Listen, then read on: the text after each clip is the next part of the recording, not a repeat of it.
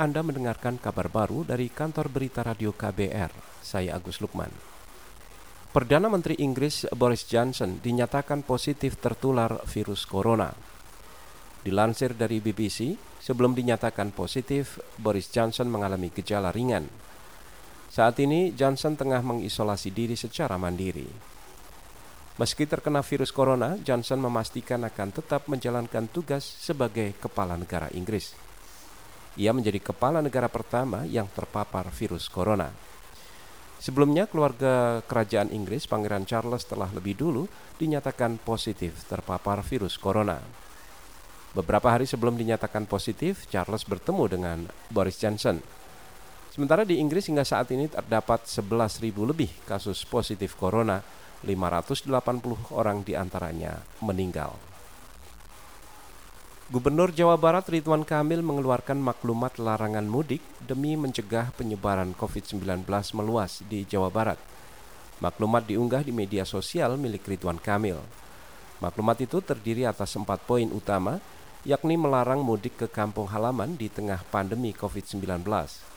Jika warga memaksa mudik, maka otomatis berstatus orang dalam pengawasan atau ODP yang harus mengisolasi diri selama 14 hari. Dan terakhir, kepolisian Jawa Barat akan mengambil tindakan hukum jika status ODP tidak melakukan isolasi diri. Aliansi Jurnalis Independen Aji Indonesia mengecam acara konferensi pers tatap muka langsung yang digelar oleh Kementerian Koordinator Bidang Maritim dan Investasi. Acara itu digelar di Gudang Angkasa Pura area Bandara Soekarno-Hatta Tangerang, Banten hari ini. Aji menyebut acara itu tidak memperhatikan keselamatan bersama di tengah wabah virus corona karena tidak ada jarak aman termasuk bagi jurnalis. Selain itu, acara tersebut juga tidak sesuai imbauan gugus tugas pemerintah dalam percepatan penanganan COVID-19 yang melarang pengumpulan massa. Aji menyarankan agar para jurnalis yang hadir di acara itu memeriksakan kesehatan dan mengisolasi diri selama 14 hari. Perkumpulan untuk Pemilu dan Demokrasi Perludem meminta Presiden Joko Widodo segera mengeluarkan peraturan pemerintah pengganti undang-undang atau Perpu untuk menunda pilkada langsung 2020. Direktur Eksekutif Perludem Titi Anggraini mengatakan Perpu itu penting bagi KPU sebagai landasan hukum kuat dalam menerbitkan keputusan menunda seluruh tahapan pilkada.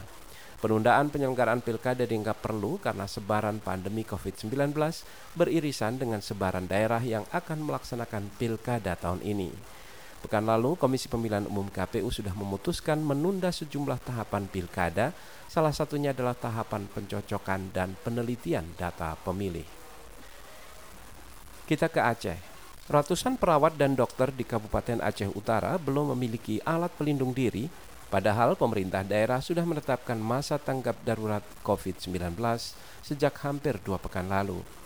Kepala Dinas Kesehatan Aceh Utara Amir Syarifuddin mengatakan seluruh tenaga medis di kabupaten itu hanya mengandalkan alat perlengkapan seadanya. Hari ini bukan belum digunakan APD, justru kita belum ada APD, ini belum kita uh, persiapkan. Persiapkan kita cari dari pihak ketiga untuk mampu mengadakan APD untuk petugas kita. Ya, Sampai berapa lama ini Pak? Kita perkirakan minggu ini harus tuntas. Kepala Dinas Kesehatan Aceh Utara Amir Syarifuddin menambahkan, untuk tahap awal Aceh Utara membutuhkan sedikitnya 500 alat pelindung diri bagi tim medis di 30-an pusat kesehatan masyarakat atau puskesmas. Demikian kabar baru dari KBR. Saya Agus Lukman.